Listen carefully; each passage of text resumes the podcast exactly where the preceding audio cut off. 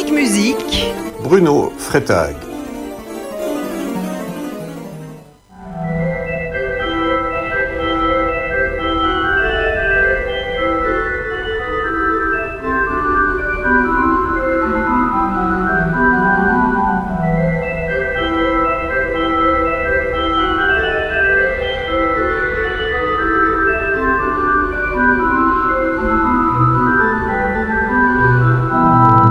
Alors ça, c'est le coucou de l'organiste Louis-Claude Daquin qui est né en 1694 à Paris. Pourquoi est-ce que je vous parle aujourd'hui de cet organiste de l'époque baroque, qui fut très célèbre en son temps, qui fut présenté au roi Soleil à l'âge de 6 ans et qui devint ensuite l'organiste du roi Louis XV? Eh bien, figurez-vous que ce monsieur avait des origines juives italiennes. En effet, son arrière-arrière-grand-père vivait dans la ville de Aquino, entre Rome et Naples.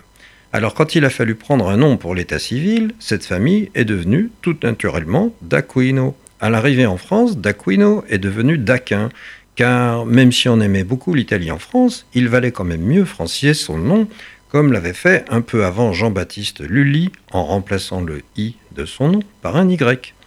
Un des grands-oncles de Louis-Claude Daquin était professeur d'hébreu au Collège de France. Et accessoirement, par sa mère, Daquin était l'arrière-petit-neveu de Rabelais. Sa virtuosité à l'orgue valut à Louis-Claude Daquin une renommée exceptionnelle. Lorsqu'il fut nommé organiste de l'église Saint-Paul, ce fut contre Jean-Philippe Rameau, qui était également candidat. Enfin, à la fin de sa carrière, il fut nommé organiste titulaire de Notre-Dame de Paris, ce qui représentait un honneur considérable. Alors pour finir, je vous passe quelques secondes d'un de ses Noëls le plus connu, le numéro 10.